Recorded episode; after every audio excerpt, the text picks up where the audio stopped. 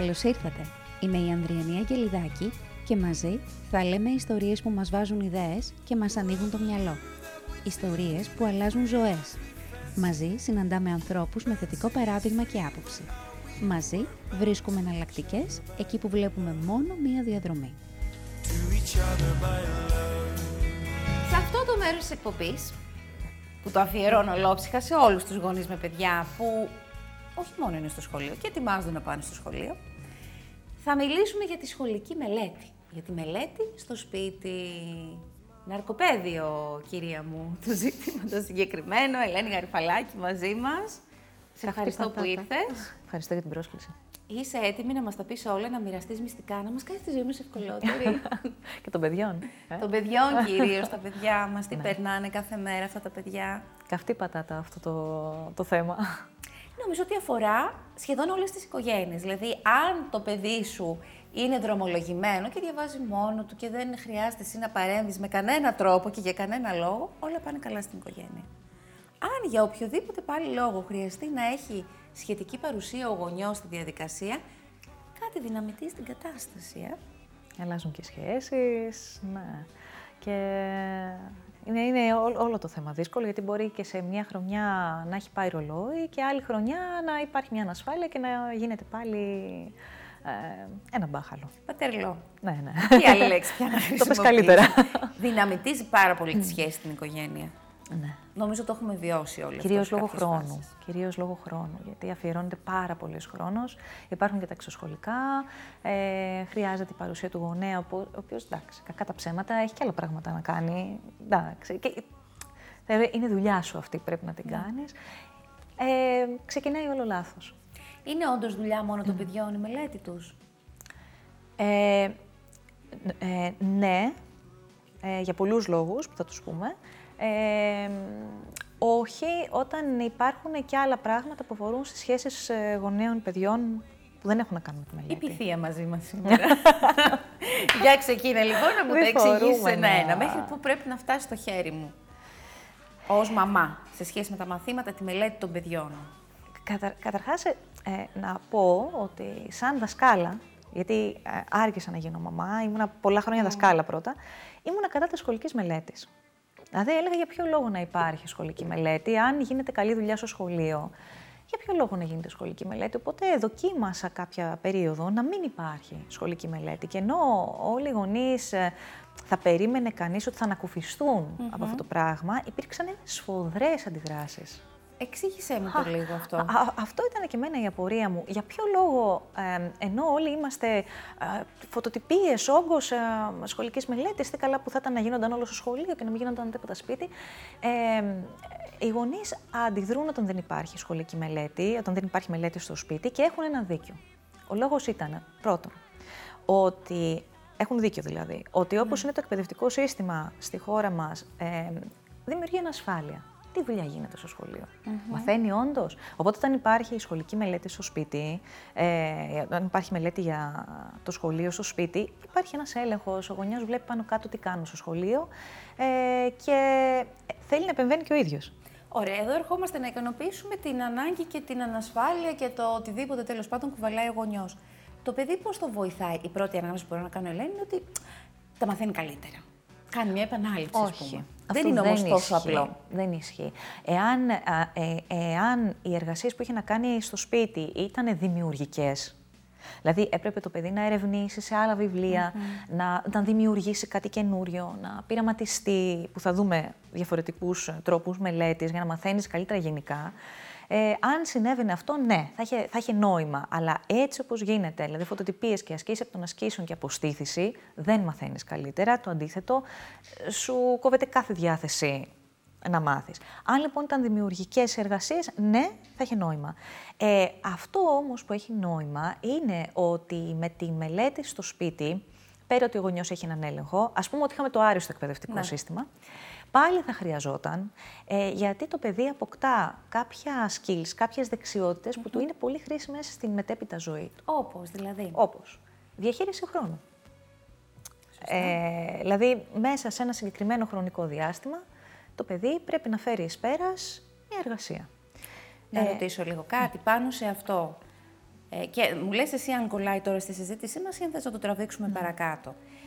Στο κομμάτι του χρόνου έχει λογική να πούμε στο παιδί μας έχεις μία ώρα να διαβάσει όλες τα μαθήματα.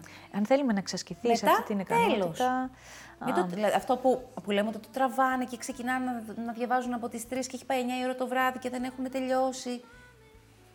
Εκεί πέρα είναι ε, ε, Εξαρτάται λάθος, την περίπτωση. λάθος όλο το στήσιμο. Δηλαδή υπάρχουν παιδιά που θέλουν το χρόνο τους και εκεί πέρα είναι λάθος να πεις έχεις μια ώρα.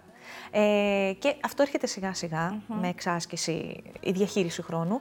Ε, απ' την άλλη όμως αυτό το ότι μ, ε, τώρα πρέπει να πάμε στην εξωσχολική δραστηριότητα. Δηλαδή, θέλω να πω ότι μερικές φορές αυτός ο περιορισμός είναι η ανάγκη του γονιού να προλάβει να γίνουν πράγματα, όχι του παιδιού. Οπότε το παιδί μπαίνει σε, μια, σε ένα στρες, σε μια, κατα- σε μια ε, κατάσταση ολόκληρη στρες, ανασφάλειας, ε, έλλειψης τρυφερότητας, ε, ε, συγκρούσεις και όλο αυτό επίσης δεν βοηθάει. Οπότε πάμε πίσω. Ba- Back to basics. Δηλαδή, α- ας δούμε πρώτα πού βοηθάει η σχολική μελέτη. Ας ξεχάσουμε τον έλεγχο στο τι συμβαίνει στο σχολείο. Ε, υπάρχουν πολύ φωτισμένοι δάσκαλοι. Κάποια στιγμή θα συναντήσει και το παιδί μας κατά τη διάρκεια της σχολικής του ζωής, οπότε ε, θα κάνει και δημιουργικές εργασίες και θα μάθει όντως πολύ αποτελεσματικά. Ε, ας πάμε όμως και πού βοηθάει, δηλαδή είναι διαχείριση του χρόνου. Πολύ σημαντικό και ε, είναι σημαντικό ο γονιός να σέβεται το χρόνο του παιδιού και ο δάσκαλος να σέβεται το χρόνο των παιδιών. Δηλαδή, όταν δίνει ένα τεράστιο κοφωτοτυπιών, ασκήσεων, αποστήθησης, τεστ, κι άλλο τεστ, κι άλλο τεστ, ε, εντάξει τώρα, δεν καταφέρνουμε και πολλά έτσι. Δηλαδή, Αυτά λίγα τα λες και πράγματα και απευθύνεσαι καλά. στους δασκάλους. Ναι, χρειάζεται συνε- καλή συνεργασία και με τους δασκάλους. Αν όμως έτσι είναι το δεδομένο και έχουμε έναν πολύ απαιτητικό δάσκαλο ή δασκάλα. Δεν είναι απαιτητικός ο δάσκαλος, είναι ότι δεν προλαβαίνουν να βγάλουν ύλη και θεωρούν Είναι το ότι. σύστημα, λοιπόν, πάλι είναι που το, είναι πάει το σε ειδική σύστημα, κατάσταση. είναι όλο το σύστημα λάθος. Παρόλα αυτά. ναι. Α, συγγνώμη. Ολοκλήρωση. Α, όχι, παρόλα αυτά ε, είναι και θέματα ε, διαχείριση κρίσεων. Δηλαδή υπάρχουν οι συγκρούσεις, υπάρχει ο πανικός. Πρέπει να τελειώσεις για να πάμε στο τάδε εξωσχολικό, στην τάδε εξωσχολική δραστηριότητα. Και αυτό το πράγμα δημιουργεί μια δεξιότητα. Ναι. Πώς διαχειρίζομαι συγκρούσεις και ο ενήλικας και το παιδί. Είναι η εργασιακή ηθική. Αυτό που λέμε εμείς, το παιδί είναι επιμελές. Πρέπει να μπαίνει σε αυτή τη διαδικασία, να εξασκεί αυτή τη δεξιότητα της εργασιακής ηθικής και να δίνει τον καλύτερο εαυτό στη δουλειά. Δηλαδή είμαι Μάλιστα. η Κάνω επιμέλεια- εικόνα μελωδική. Πώς Ακριβώς. ένα επιμελής μαθητής ε, μπορεί να λειτουργήσει και σαν ένας επιμελής επαγγελματίας αύριο μεθαύριο στη δουλειά του. Ευσυνείδητος ε, και αποτελεσματικός. Και στα χρονικά πλαίσια που έχει μπροστά του. Γιατί εκεί δεν είναι Μα κυρία δεν πρόλαβα γιατί κουράστηκα. Και εντάξει, Γιωργάκη μου δεν πειράζει, πάμε παρακάτω. Την εργασία μου την έφαγε ο σκύλος εκεί. Την εργασία μου δεν έφαγε ο σκύλος. Το project μου το έφαγε ο σκύλος. Ευχαριστούμε πολύ. Στη γεια σας. Ναι. Αύριο μεθαύριο. και το πιο σημαντικό από όλα, προσαρμοστικότητα και ευελιξία. Η προσαρμοστική νοημοσύνη ε, στις μέρες μας τίνει να γίνει πιο σημαντική και από τη συναισθηματική και, από την, και από το IQ. Είχα διαβάσει ένα άρθρο πάνω σε αυτό, θυμάσαι, από πρόπερς προσπαθούμε να συναντηθούμε. Ναι. και σ- μου είχε κάνει φοβερή εντύπωση η διαπίστωση αυτή. Ναι. Ότι τελικά αυτός που προσαρμόζεται, που δεν το είπες πρώτη εσύ, το έχουν πει τώρα χρόνια Ω, πολλά πίσω καλά. κι άλλοι. Να θυμηθώ αυτόν τον κύριο που ταξίδεψε σε αυτά τα νησιά στη μέση του ωκεανού, που μας τα είχε πει αυτά. Όποιος προσαρμόζεται, αυτός επιβιώνει, παιδιά. Α, έτσι, μπράβο. Και σήμερα με τόσες αλλαγές, με τόσες ανατροπές, δύσκολες αλλαγές και ανατροπές. Αυτή λοιπόν η σχολική μελέτη βοηθάει και σε αυτό. Να προσαρμόζεσαι διαρκώς, να είναι το παιδί ευέλικτο. Ε, οπότε, ναι, στη σχολική μελέτη. Αντιλαμβάνομαι ότι αυτά τα στοιχεία δεν είναι απλά καλά για να αξιολογηθεί και καλά σαν μαθητής, να ακτι- να αξιολογηθεί καλά και σαν εργαζόμενος. Του κάνει τη ζωή πιο εύκολη Έτσι, άμα τα μπράβο, έχεις. έτσι, μπράβο.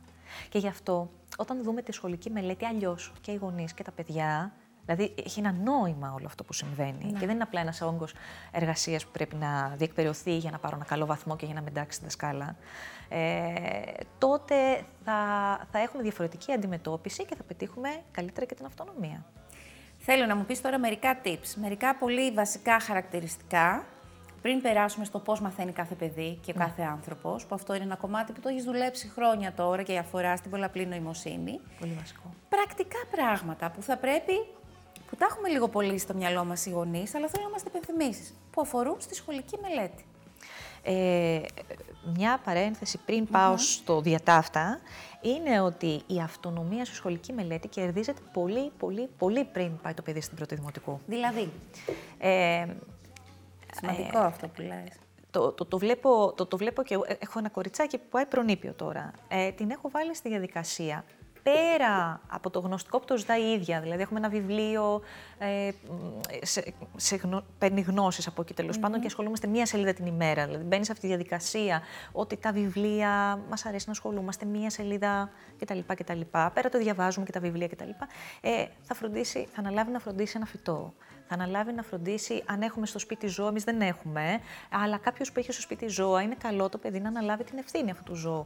Ε, είναι καλό επίσης να αναλαμβάνει κάποιες ευθύνες, δηλαδή δουλειές του σπιτιού, στα μέτρα του το παιδί. Είναι η Κυριακή π.χ. και είναι αφιερωμένη. Έχουμε δύο ώρες διάθεσή μας να φέρουμε το σπίτι βόλτα, όλοι μαζί σαν ομάδα. Δηλαδή αυτό το πράγμα ξεκινάει από νωρίς. Άρα λοιπόν, ένα παιδί π.χ. που έχει μάθει ότι τα παιχνίδια που θα βάλει στη μέση, μετά θα τα φυλάξει και θα τα βάλει στην άκρη, γιατί είναι η ευθύνη σου, τα πράγματά σου. Δεν θα του φανεί περίεργο ξαφνικά πούμε, στην πρώτη δημοτικού ότι Ελληνάκι μου, είναι ευθύνη σου η τσαντούλα σου να τη φτιάξεις. Α, μπράβο.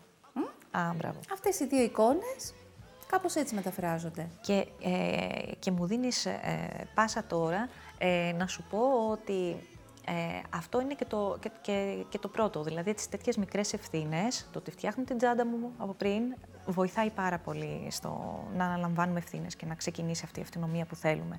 Ε, είναι όμως και άλλα πραγματάκια έτσι πολύ μικρά. Δηλαδή, ένα βασικό που ε, έρχονται γονείς και μου λένε δεν μπορεί να διαβάσει μόνος του. Ε, λέω, είχε ποτέ ευθύνες; Α, ξέρεις τώρα που το σκέφτομαι στη συζήτηση, συζήτηση, όχι. Πάντα τα κάναμε εμείς όλα για εκείνον. Ok, okay, να ξεκινήσουμε λοιπόν από εκεί. Οπότε, φτιάχνουμε ένα πίνακα. Πρέπει και θέλω. Ε, αυτό έχει βοηθήσει στο 99% των περιπτώσεων να ξεκινήσεις από εκεί, από το δηλαδή; καλοκαίρι κιόλας. Το παιδί αισθάνεται ότι πρέπει να κάνει αυτό και πρέπει να κάνει εκείνο και, και να... μια αγωνία. Λοιπόν, όχι, υπάρχουν και κάποια θέλω γιατί είναι παιδί και θέλει να παίξει. Θέλει και το σεβόμαστε. Οπότε, έχουμε ένα πρέπει, ένα θέλω. Για παράδειγμα, έχεις μία άσκηση μαθηματικών και τι θέλεις, θέλεις να πας μια βόλτα με το ποδήλατο. Ένα και ένα. Γίνεται ένα και ένα. Εκεί τώρα θέλει λίγο προσοχή, γιατί αυτά είναι τα λεγόμενα. Εγώ τα χρησιμοποιώ και σαν διαλύματα στη σχολική μελέτη, γιατί είναι ωραίο να υπάρχουν. Ε. Ναι. Πεντάλεπτα με δεκάλεπτα διαλύματα. Εμείς συνηθίζουμε και τα γράφουμε και σε στίξ, ε, ξυλά και παγωτού. Αυτά τα mm χειροτεχνίας, τα ξυλά και χειροτεχνίας, γράφουμε πράγματα που θέλουμε. Οπότε όταν κάνουμε ένα πρέπει, που μπορεί να είναι και για τη μαμά, π.χ. να φτιάξω, ένα να φτιάξω τυροπιτάκια ή να στρώσω τα κρεβάτια. Ε, και κάνω κι εγώ ένα θέλω. Οπότε μοιράζουμε έτσι το χρόνο μας και κάνουμε καλύτερη διαχείριση χρόνου. Ε, βάζουμε λοιπόν πρώτα τα πράγματα που γίνονται ευκολότερα ή τα πιο δύσκολα, ανάλογα τώρα το παιδί και το γονιό. Μας, ε, ναι. Και ένα πρέπει, ένα θέλω. Ε, πολλά παιδιά τους αρέσει να τραβάνε και τυχαία αυτά τα ξυλάκια. Ναι. Ε, εκεί τώρα είναι πολύ σημαντικό να μην υπάρχει γιατί λίγο ναρκώνεται ο εγκέφαλος και αδιαζ... θέλουμε να, να κρατάμε τον εγκέφαλο ζωηρό. Δηλαδή, ε, ε, κίνηση, ένα σύντομος χορός, τραγούδι. Ε, ένα σνακ θα ήταν μια επιλογή ένα σνακ, ή βαραίνει το παιδί; Όχι, όχι, όχι. Ναι, χρειάζεται, χρειαζόμαστε ενέργεια, ενέργεια, να λειτουργήσουμε. Ο εγκέφαλος χρειάζεται και ζάχαρη, χρειάζεται και ξηρή καρπή, επίσης πολύ σημαντική. Ε, και μάλιστα να το ετοιμάσει και μόνος του, γιατί να έχει και την ευθύνη του τι τρώει. Άρα στα διαλύματά μας δεν επιλέγουμε να δούμε λίγο τηλεόραση ή να δούμε ένα βίντεο στο YouTube ή δεν ξέρω τι άλλο θα δουν σε αυτές τις ηλικίες. Αν το βίντεο στο YouTube π.χ. είναι μια ιδέα, μια χορογραφία και εγώ θέλω να την κάνω. Αλλά okay. να σηκωθώ να την κάνω. Αλλά ε, να σηκωθώ να, την κάνω. Ναι. Βεβαίως, θεμητό. Αλλά θέλουμε κίνηση. Ελένη, αυτό αφορά και τους 15χρονου, 16χρονου, 18χρονου. Ναι, και βοηθάει και πολύ. Και τους φοιτητές μας που έχουν πάρα πολύ διάβασμα την ίδια στιγμή. Ναι, Δεν εκεί είναι, το break. Εκεί είναι λίγο διαφορετικά. Απλά η οθόνη, ε, όταν το μυαλό έτσι ναρκώνεται με εικόνα και ε, είναι λίγο δύσκολο να επανέλθει μετά, να, να είναι πάλι παραγωγικό. Ε, οι ξένοι το λένε procrastination αυτό το. Κάνω συνέχεια πράγματα για να αναβάλω αυτό που πρέπει να γίνει. Ενώ άμα γίνονται πράγματα. Συν τι άλλες μαθαίνουμε και με αυτόν τον τρόπο. Δηλαδή, όταν κινιόμαστε, μερικές φορές συγκεντρωνόμαστε και καλύτερα. Αλλά το θέμα είναι να κρατάμε τον εγκέφαλο σε διέγερση. Και αναλόγως στον τύπο. Τον τύπο και αναλόγως στον τύπο θα, τα πούμε αυτά. αυτά σε ναι, λίγο. Αφού είναι πολύ ωραίες πληροφορίες αυτές. Άρα λοιπόν και τα διαλυματάκια μας και την κίνησή μας και τα πρέπει και τα πρέπει, θέλω. θέλω. Είναι πολύ σημαντική η ισορροπία πρέπει θέλω. Δηλαδή βοηθάει πολύ το παιδί, να- γιατί του δείχνεις, του δημιουργείς και μια ασφάλεια. Του λες, σέβομαι ότι θέλεις να παιξει Απλά να υπάρχει μια ισορροπία. Δηλαδή 10 10 με 15 λεπτά μια άσκηση, κάτι που πρέπει και ένα πεντάλεπτο με δεκάλεπτο Ναι. πολύ ένα διάλειμμα. Δηλαδή μην έρθει το αντίθετο 20 λεπτό διάλειμμα και δεκάλεπτο. Και επειδή μιλάμε γενικότερα για αυτονομία, δηλαδή, οκ, τη σχολική μελέτη την κατέχουμε, την αυτονομία είναι αυτή που θέλουμε να, να κατακτήσουμε. Μέσα σε όλο αυτό, πόσο πολύ συμμετέχει ο γονιός; Ακόμα και σε αυτά τα, στα πρώιμα στάδια που θέλουμε να θέσουμε έτσι τα θεμέλια για να λειτουργήσει ωραία όλη αυτή η διαδικασία. Ε, Πριν είπες κάτι πολύ σημαντικό. Είπες, ε, είναι ευθύνη σου να μαζέψεις τα παιχνίδια σου. Και εκεί πέρα υπάρχει μια παγίδα. Γιατί το παιδί μικρής ηλικίας δεν γνωρίζει πώς να μαζέψει τα παιχνίδια. Για, κάτι δηλαδή που για μας είναι αυτονόητο. Για το παιδί δεν είναι. Στο παιδί πρέπει να δώσεις βήματα. Δηλαδή πρέπει να πεις, ε, θα κάνουμε ένα παιχνίδι. Θα μαζέψουμε 10 παιχνίδια και θα τα βάλουμε στο κόκκινο κουτί. Αυτό είναι πολύ σαφές. Και το παιδί το καταλαβαίνει και θα το κάνει. Αν του πεις μάζεψε τα παιχνίδια σου και το παιδί έρχεται σε ένα χαοτικό χώρο, δεν θα το κάνει. Ποια, πού, πώς. Ούτε κι εμείς το κάνουμε. Ναι. Ε, και εμείς θα κάτσουμε σε μια καρέκλα όταν πρέπει να συγυρίσουμε όλο το σπίτι. Δεν ξέρουμε πού να. πρωτα- πρωτα- Ε, ε, έτσι, ε, και χειρότερα για το παιδί. Λοιπόν, φαντάζομαι και ρωτάς τώρα. Ε, ποια είναι η συνεισφορά, ποιος είναι ο ρόλος του γονιού, πόσο επεμβαίνει κτλ. Είναι το ίδιο πράγμα. Όταν λες στο παιδί κάτσε και διάβασε, το παιδί δεν ξέρει τι πρέπει να κάνει. Οπότε χρειάζεται να του δείξουμε τον τρόπο. Και ο τρόπος είναι να ορίσουμε μια ρουτίνα μελέτης, η οποία να περιλαμβάνει ένα καθαρό χώρο για να κάτσει να διαβάσει, να μαζέψει όλα αυτά τα πράγματα, όλα τα βιβλία, τα τετράδια που χρειάζεται. Δηλαδή, όχι όλα, αυτά που χρειάζεται.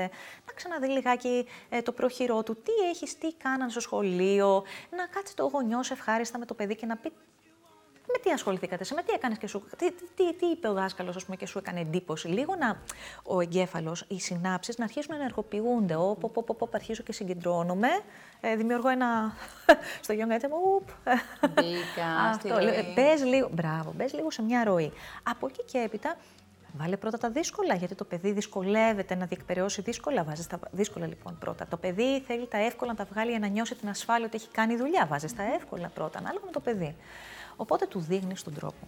Και στο τέλος, όταν τελειώνει όλη αυτή η διαδικασία, μαζεύουμε, φτιάχνουμε την τσάντα, είμαστε σίγουροι, κάνουμε μια μικρή επανάληψη σε όλα αυτά που έγιναν. Είναι μια ρουτίνα λοιπόν. Και, και ο, ο γονιός θα χρειαστεί να περάσει ένα, δύο μήνες, να του δείξει τη ρουτίνα. Όσο το παιδί αισθάνεται ασφάλεια, τόσο λιγότερο χρειάζεται το γονιό. Έτσι είναι. Και Ακούγεται είναι εύκολο, δεν είναι; Καθόλου Θέλει, είναι. θέλει, Όσο το θέλει. έχουμε, έχουμε περάσει από αυτό το στάδιο, καταλαβαίνεις καταρχάς πόσο δύσκολο είναι πο- για να μαζέψεις το χέρι σου από το να πιάσεις το μολύβι από το παιδί και να μην το Α. κάνουμε έτσι το άλλο. Θέλω να Αυτό σου είναι δείξω το πώ το χειρότερο. κάνουμε. Ναι, αυτό είναι το Ή χειρότερο. τη γόμα. Αυτή η έλλειψη εμπιστοσύνης, πολλές φορές σαν δασκάλα, έχω πει όταν είμαι σε σχολείο, είχα πει στους γονείς: Σας παρακαλώ πάρα πολύ, προτιμώ να έρθει αδιάβαστο το παιδί παρά να ξέρω τι έχετε κάνει εσείς. Μα μου λέει: Δεν Οι θέλει να δάσκαλοι το διαβάσει. καταλαβαίνουν αυτό, δεν το καταλαβαίνουν. Ναι. Πάντα. Ευχαριστώ. Εννοείται.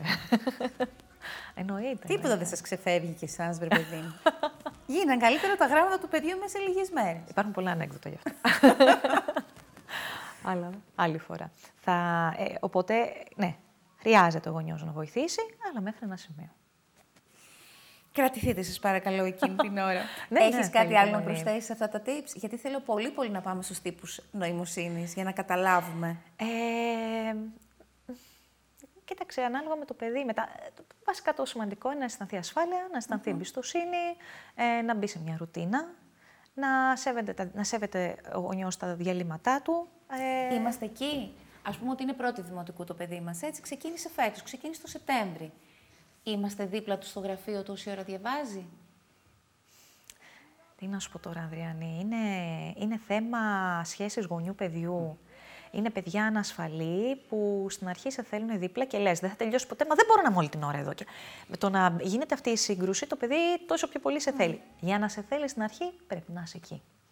Και θα μείνεις εκεί. Σιγά σιγά θα πάρεις ένα βιβλιαράκι και θα κάτσει λίγο στην άκρη.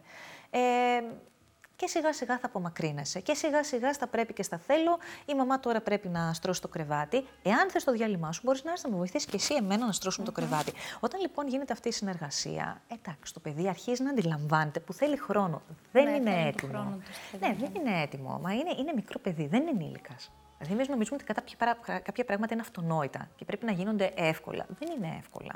Όπως όλα, θέλει την προεργασία του. Έτσι. Θέλει χρόνο και υπομονή και ψυχραιμία και ναι. να σεβαστούμε τους, τους ρυθμούς του κάθε παιδιού. Γιατί μπορεί να έχουμε δύο, τρία, τέσσερα διαφορετικά παιδιά στο σπίτι μας και να θεωρούμε ότι επειδή ο πρώτος το έκανε έτσι, και τα υπόλοιπα θα πρέπει να ακολουθήσουν τον ίδιο ρυθμό, την ίδια ταχύτητα, τις ίδιες επιδόσεις, αποδόσεις και πάει λέγοντας. Και μας βλέπει μια μαμά και ρετάει. Και άμα έχω εγώ δύο-τρία παιδιά, το ένα πρώτο, το άλλο Δευτέρα και το άλλο Τετάρτη, τι κάνω; Mm. Εκεί να δεις. Ε, εντάξει, τώρα θέλει, θέλει πολύ υπομονή. Θέλει ε, λίγο, θέλει, λίγο, θέλει. λίγο. Θα σου κάνω μια άλλη εκπομπή. Ναι, ναι, αυτή είναι. Τεκνές, ε, μπράβο. Θέλει, γιατί εκεί τώρα πραγματικά θέλει μια άλλη προσέγγιση. Εκεί θέλει άλλη προσέγγιση. Λοιπόν, Ελένη, θα σου φέρω το παράδειγμα που συζητούσαμε και πριν. Ο ένας μου ο γιος, δεν θα πω όνομα, δεν θα καταδώσω ποιος είναι, όταν ε, θέλει να μου πει κάτι που έχει μάθει, μια ιστορία κτλ. Είναι πολύ κινητικός. Θέλει να σηκώνεται, να χρησιμοποιεί τα χέρια του. Θα σκοθώ τώρα. Θα κάνει τα πάνω κάτω, θα ανέβω, κατέβει στην καρέκλα του. Το πρώτο διάστημα εγώ είχα αρχίσει και εκνευριζόμουν. Έχει διάσπαση. Δεν μπορεί, το παιδί δεν είναι καλά. δεν Όλοι είναι το σκέφτονται αυτό. Όλοι θα μου σπάσει τα νεύρα. Κάτσε, παιδί μου κάτω. Ναι. Μα δεν είναι. Πώς θα συνεννοηθούμε, το μου προκαλείς εκνευρισμό. Ναι. Μετά άρχισα να τον παρατηρώ και λέω αυτός θα κάνει αυτή, αυτά τα πράγματα μόνο εκείνη την ώρα. Ναι, ναι. Τι έχεις να πεις γιατρέ μου γι' αυτό; Δεν είναι διάσπαση προσοχής. Δεν, δεν είναι υπερκινητικότητα. Είναι τρόπος που λειτουργεί ο εγκεφαλός του. Για να συγκεντρωθεί πρέπει να κινηθεί. Ε, συμβαίνει σε πάρα πολλά παιδιά και, και είναι, είναι, είναι, είναι λάθος εντός εισαγωγικών, γιατί δεν είμαι του σωστού και του λάθους, ε, αλλά πρέπει να το σεβόμαστε αυτό. Δηλαδή, πάρα πολλά παιδιά. Ε, α, να φέρω ένα παράδειγμα. Όταν θέλω να μιλήσω για ώρα, που προσπαθώ να μην μιλάω πολύ όταν είμαι δασκάλα, προσπαθώ να το κάνουμε βιωματικά και να το ανακαλύπτουν τα παιδιά μόνα τους. Μερικές φορές όμως χρειάζεται να, στην ιστορία, ας πούμε, να μιλήσεις λίγο παραπάνω. Ναι. Εντάξει. Εκείνη την ώρα ξέρεις τι κάνω και βοηθάει πολύ δίνω λέγκο να δημιουργούν. Μάλιστα. Αυτό πώς... Ναι. Στον εγκέφαλο πώς ναι. λειτουργεί; Δημιουργεί, χαλαρώνει, χρησιμοποιεί τα χέρια. Αντί, αν δεν τους έδινα κάτι να κατασκευάζουν, θα χρειαζόταν να σηκώνονται ή να είναι πολύ κινητικοί. Ναι, ναι. Λοιπόν, ε, όταν τους δίνεις κάτι να χρησιμοποιούν τα χέρια τους, συγκεντρώνονται πάρα πολύ σε αυτό που λε. Και εσύ εκείνη την ώρα μιλάς. Να, ναι, ναι. Και περνάει η πληροφορία βίαστα. Ακριβώς. Σχεδόν. Ε, ε, χρησιμοποιώ λοιπόν την κοιναισθητική νοημοσύνη. Α ξεκινήσουμε από εκεί. Ένας, ένας άνθρωπος, δεν θα πω παιδί, είναι και ενήλικας, mm-hmm. ένας άνθρωπος που μαθαίνει κοιναισθητικά, θέλει να χρησιμοποιεί το σώμα του, θέλει να χρησιμοποιεί τα χέρια του, έτσι συγκεντρώνεται και μαθαίνει καλύτερα, πιο αποτελεσματικά. Οπότε, ε, ένας, ένα, ένα παιδί, ένας ενήλικας, για να τον βοηθήσουμε να μελετήσει καλό είναι να του δώσουμε κάποια ερεθίσματα την ώρα εκείνη να, να κατασκευάζει, να χρησιμοποιεί τα χέρια του. Μπορεί να είναι και αυτά τα μπαλάκια τα αντιστρέ, ναι. μπορεί να είναι πλαστελίνη, μπορεί να είναι τουβλάκια λέγκο. Κάτι να κρατάει στα χέρια Κάτι να κρατάει και να χρησιμοποιεί τα χέρια του. Αλλά ακόμα και να θέλει να κινείται γύρω-γύρω από το τραπέζι, δεν θα έπρεπε να μας αγχώνει. Εντάξει, να μας ζαλίζει, έχουμε και άλλα πράγματα που σκεφτόμαστε, αλλά τέλος πάντων, όπα, έτσι είναι ο τρόπος που το παιδί συγκεντρώνεται. Αν έχει αποτέλεσμα, το αφήνουμε. Θα το δούμε αυτό. Φαίνεται. Υπάρχουν και άλλοι τρόποι. Ε, Ένας πολύ αποτελεσματικός ε, τρόπος μελέτης που δεν. Καταρχάς, ε, το εκπαιδευτικό μας σύστημα και ο τρόπος που εμείς έχουμε μεγαλώσει και ο τρόπος που εμείς έχουμε εκπαιδευτεί είναι γλωσσικός λογικομαθηματικός. Που σημαίνει; Διαβάζω κείμενο, αντιγράφω ε, και αποστηθίζω. Ο γλωσσικός τύπος. Ο γλωσσικός τύπος είναι αυτός. Κάποιοι το έχουν, ε; Βεβαίως. Ναι, το έχουν. Είναι ο τύπος τους. Ε, είναι, και, είναι και ο τρόπος που έχουμε εκπαιδευτεί. Αλλά το έχουν, ναι, πραγματικά. Οι γλωσσικοί τύποι, λοιπόν, οι, γλωσσικοί, οι τύποι με τη γλωσσική νοημοσύνη, έτσι, να, που χρησιμοποιούν τη γλωσσική νοημοσύνη για να μάθουν, θέλουν να διαβάσουν πολλές φορές το κείμενο, να, το, να αντιγράψουν έννοιες, να αντιγράψουν mm, ολοκλήρες φράσεις. Ναι. Έτσι μαθαίνουν. Έτσι μας μαθαίνει και το σχολείο. Σου λέει: Διάβασε την ιστορία, διάβασε την πολλές φορές. Υπάρχουν όμως πολλοί άλλοι τρόποι να μαθαίνουν, όπως και ο λογικο-μαθηματικό. Λύσεις ασκήσεις. Ο λογικομαθηματικός, ο λογικομαθηματικός τρόπος όμως είναι και το άλλο. Είναι τα bullets. Ένα, δύο, τρία. Mm-hmm. Ο άνθρωπος που μαθαίνει λογικομαθηματικά θέλει να αντιληφθεί τη βασική έννοια και τις επιμέρους έννοιες για να μπορέσει να αντιληφθεί τι συμβαίνει με αυτό το πράγμα. Αυτοί οι δύο είναι ε, οι τρόποι που επικρατούν αυτή τη στιγμή στο να μαθαίνουμε και στο να μελετάμε. Υπάρχουν όμως και άλλοι τρόποι. Για παράδειγμα, ο κινηστικός πριν. Ο κινηστικός. Ο διαπροσωπικός. Ε, ε, είναι γνωστό σε αρκετούς αυτό που λένε ότι για ε, όταν διδάξεις κάτι σε κάποιον, ε, το μαθαίνεις αποτελεσματικά. Αυτό ε, αντιπροσωπεύει το διαπροσωπικό τύπο. Δηλαδή, ε, όταν συζητάω για κάτι, ναι. όταν εγώ το κοιτάω και προσπαθώ να στο μάθω εσένα, να στο παρουσιάσω, το κατανοώ. Τι παίζει εκεί; Ε, η σχέση μας. Δηλαδή, εγώ ε, προσπαθώ να καταλάβω ε, πώς θα το μάθεις καλύτερα και προσπαθώ να χρησιμοποιήσω τις γνώσεις που ε, έχω πάρει για να στο μεταφέρω. Και το κατακτάς. Ε, βέβαια. Είναι πολύ αποτελεσματικός τρόπος. Από την πρώτη και όλες δημοτικού. Ένας πίνακας, μια κοιμωλία. Τώρα θα παίξουμε δασκάλα. Εγώ θα μου μαθητής, λέει ο γονιός, και εσύ θα είσαι η δασκάλα μου. Μάθε μου το. Ερώτηση. Οι τύποι αυτοί, που είναι οι τύποι νοημοσύνης και οι τύποι μάθησης την ίδια στιγμή, από ό,τι καταλαβαίνω, τους έχουμε όλους; Είναι κάτι Ναι. που μπορούμε να το καλλιεργήσουμε, να το προσθέσουμε; Ε, να το καλλιεργήσουμε, όχι, να το ενεργοποιήσουμε, θα έλεγα. το ενεργοποιήσουμε. Γιατί έχουμε από όλους τους τρόπους με τους οποίους. Όλους τους τρόπους, ο εγκέφαλος μας λειτουργεί με όλους αυτούς τους τρόπους, σε διάφορα μέρη του εγκεφάλου, τα οποία συνεργάζονται. Ε, οπότε την ιστορία μπορεί να τη μάθεις, μάλλον το συγκεκριμένο κεφάλαιο της ιστορίας μπορεί να το μάθεις με ένα διαπροσωπικό τρόπο. Μπορείς όμως να το μάθεις και με ένα νατουραλιστικό τρόπο. Μπορείς να το μάθεις και με ένα γλωσσικό τρόπο. Ω, ω, ω. Τι είναι ο Naturalisticός. νατουραλιστικός τρόπος; Ο naturalistic- νατουραλιστική νοημοσύνη έχει να κάνει με την επαφή μας με τη φύση, με το περιβάλλον. Οπότε, ό,τι έχει να κάνει με πείραμα, ε, με γεύση. Δηλαδή, ε, στα παιδιά τα μικρά, σε πληροφορώ, παιδιά νηπίους και προνηπίους, σε μισή ώρα με μπισκότα, τους έχω μάθει όλη την αλφαβήτα. Ε, με Τι πολύ μου απλό. λες; Ε, με μια σύριγγα λιωμένη σοκολάτα πάνω σε μπισκοτάκια, όποιος μου βρει το φου, Έτσι το τρώει. μαθαίνω κι εγώ, Ελένη μου. Έτσι. Α, ε, ε, ε, Είδες, έχεις το κίνητρο. Είδες. Έχεις το κίνητρο. Βασικά, τι γίνεται. Με τη γεύση, με κάτι ευχα... δημιουργείται μια ασφάλεια, δημιουργείται μια ευχαρίστηση. Η ευχαρίστηση ε, δημιουργεί πολύ καλές προϋποθέσεις μάθησης ε, και δημιουργεί ένα κίνητρο ε, και αυτό το βιωματικό ε, το κατακτάς όλο αυτό που μαθαίνεις. Οπότε η naturali- ο νατουραλιστικός τρόπος είναι εξίσου αποτελεσματικός από ό,τι καταλαβαίνεις. Και τα πειράματα. Κάνω πειράματα, ανακαλύπτω, εξερευνώ, είναι στη φύση μας. Το μαθαίνουμε, το κάνουμε δικό μας. Έτσι είναι, λειτουργούμε βιωματικά. Εν τω μεταξύ, σε ακούω να μιλάς και προσπαθώ έτσι να, να απαριθμίσω έναν έναν τους τύπους. Πόσα πολλά κρύβει ο εγκέφαλός μας και με πόσους διαφορετικούς τρόπους μπορούμε να επικοινωνήσουμε και με τον κόσμο γύρω μας και να κατακτήσουμε γνώση και βέβαια. πληροφορία. Βέβαια, έχει να κάνει και με την επικοινωνία. Ε, ας πούμε, ο χωροταξικός τρόπος ε, Άλλος που είναι αυτός, μαθαίνουμε καινούριος. είναι ο τρόπος που είναι δομημένο, αρχίζει να γι- λειτουργεί ο εγκέφαλος των παιδιών στην ψηφιακή εποχή. Ε, Δηλαδή; εικόνα. Σχεδιάγραμμα, εικόνα, εναλλαγή εικόνων. Ε, πάρα πολύ σημαντικό το να, νο- το να δίνουμε οπτικό υλικό. Αλλά και ο μουσικός τρόπος. Ε, από, το, από τη χρειά της φωνής μας που Τώρα δεν θέλω να το κάνω για να μην ε, ε, σέβομαι τα αυτιά των, ακ- των ε, τηλεθεατών, αλλά αν εγώ τσιρίζω πάνω από το παιδί, αποκλείεται να δώσω κίνητρα. Ε, αλλά μουσικός, ε, μουσικός τρόπος για να μαθαίνουμε είναι επίσης ότι ε, λειτουργούμε με ρυθμό, με, με καταληξία. Α, τα τραγουδάκια, καλό να τα χρησιμοποιούμε. Πιάνεις Ε, σε όλους, είδες αυτό. Επιβεβαιώνει αυτό που έλεγες πριν, είναι, τη είναι θεωρία. η φύση. Είναι η φύση. Και τελευταίο, μην ξεχάσω τον ένοδο προσωπικό τρόπο νοημοσύνης, που σημαίνει σέβομαι το χρόνο. Θέλω, α, θέλω εμ, απομόνωση, ηρεμία. Οι ενδοπροσωπικοί τύποι, κατα- καταρχάς, όταν μπαίνουμε στη φάση του αναστοχασμού, δηλαδή τι εφαρμογές έχει ε, αυτό που μαθαίνω στην καθημερινή ζωή, γιατί θέλω να βρω ένα νόημα.